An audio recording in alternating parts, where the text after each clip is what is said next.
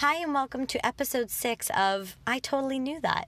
Thanks for sticking it out this long. This is pretty exciting. Episode six. You might be wondering why I decided to call an informational podcast I Totally Knew That. Like, why should I come and listen to your podcast, Whitney, if it's stuff I already know? Well, mostly because Galileo said you cannot teach a person something he does not already know. You can only bring what he does know to his awareness. So each week I'm bringing something to your awareness that has been brought to my awareness.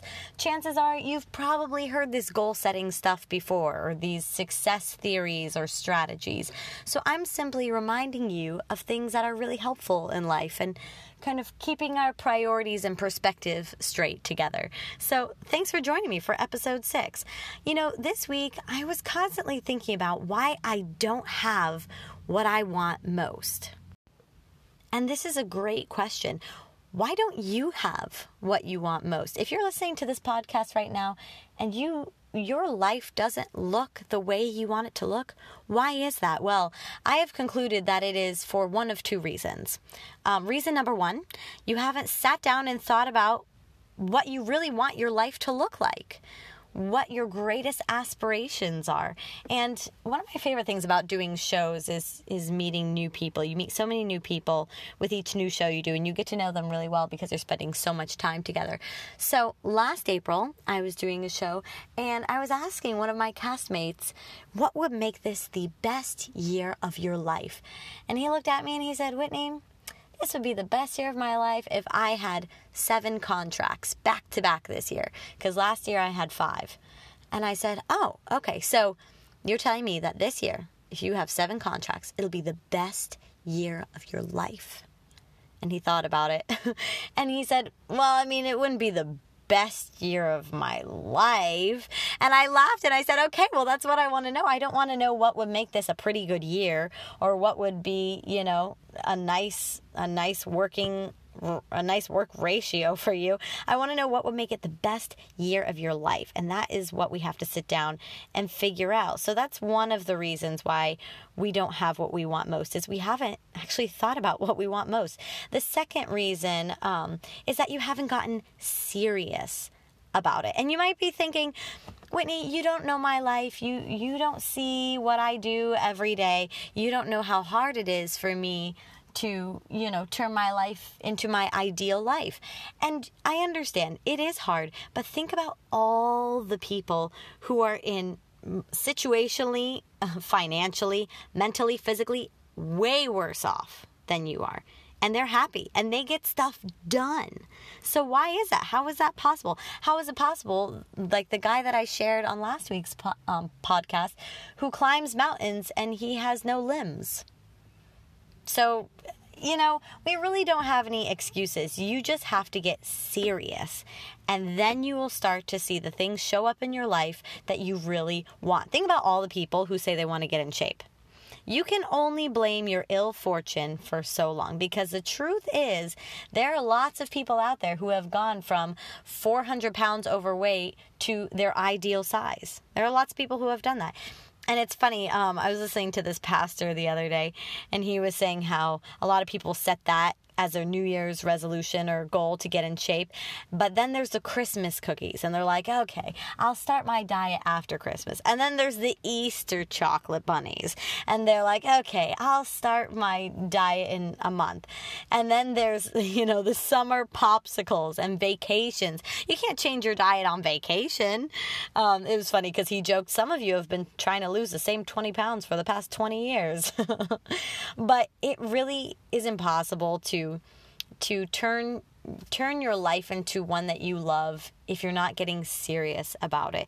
You can say for years and years and years that you want to visit Italy, but until you sit down and make a plan, until you print out the dates you want to go, how much you have to save, look at where you want to visit, you know, where would you stay, whatever you're going to do to prepare for it, until you start doing that, it's not going to happen.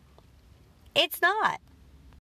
So, right now, I want you to take the time to truly ask yourself the question.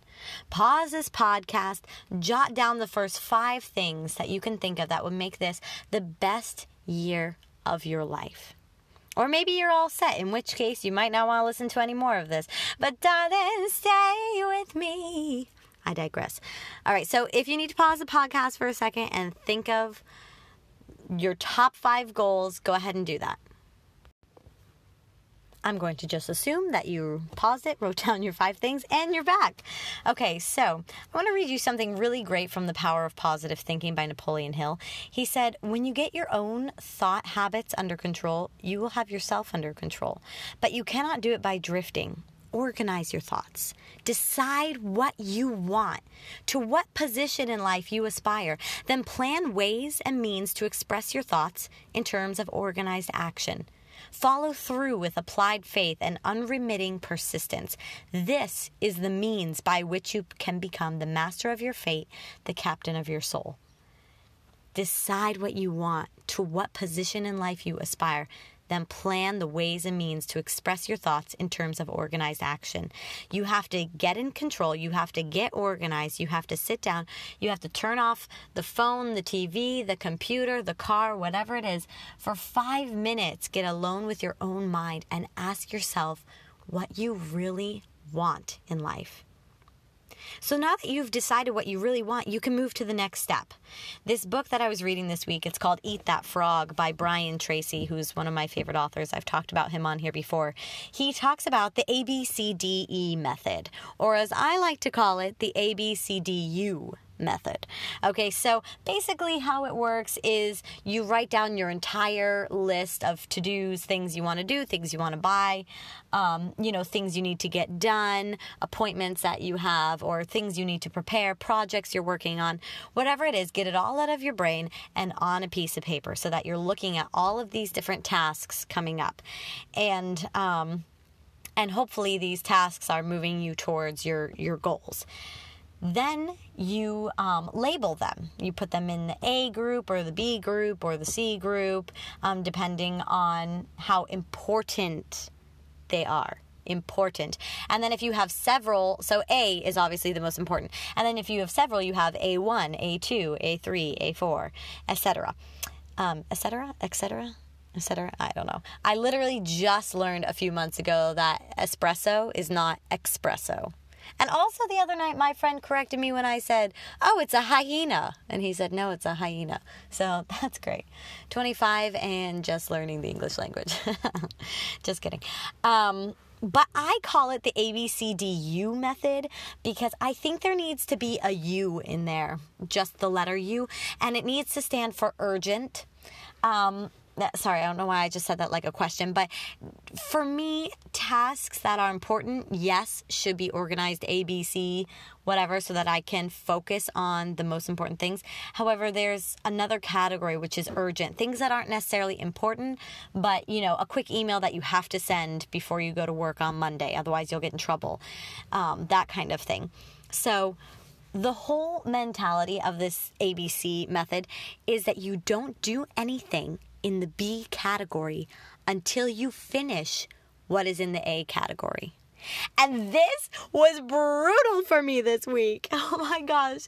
It was so hard because I much prefer getting the easier things done.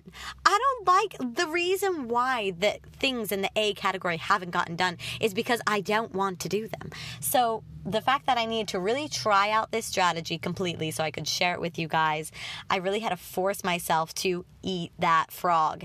And your your projects or your things that you have to do that are in your A list, the most important, are your biggest and ugliest frogs. And the mentality of the book is eat an ugly frog first thing in the morning and nothing bad can happen to you all day, right? So get your ugliest frog out of the way as soon as possible, the ABCDE method. And I actually really liked it. It forced me to to get done the things that really were most important. And it was easy to refer back to my list of priorities so that when I would get distracted by oh I should do laundry oh I should you know do spring cleaning oh I should wash my car I would look at my list and be like oh, there's still two really big frogs in my A category. I need to work on those and get the other things done later.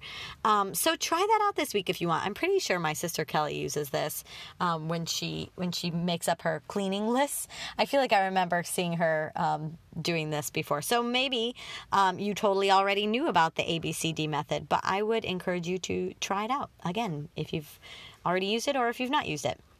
Brian Tracy said, The sad fact is that most people procrastinate on the most valuable and important tasks. The vital, quote, vital few. They busy themselves with the least important 80%, the quote, trivial many, that contribute very little to results. And um, and then he said, throughout my career, I have found the simple truth: the ability to concentrate single-mindedly on your most important task, do it well, finish it completely, is the key to great success, achievement, respect, and happiness in life. So, are you working today to see the fruit that you want to see in your life tomorrow? Um, you know, there's there's never going to be a convenient time to start these big projects, these to eat these frogs. But the sooner we build the habit and decide that come rain or come snow, I will do this, the sooner we turn our dreams or ideal into reality.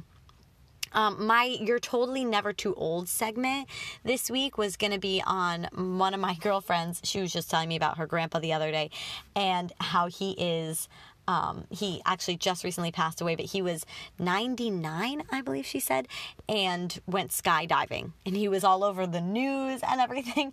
And she said throughout his entire life, he was such a go getter. He never stopped working towards his next extreme adventure. And I thought that that was so cool. So you're totally never too old. If you are listening to this podcast and you are under 99, you have plenty of time.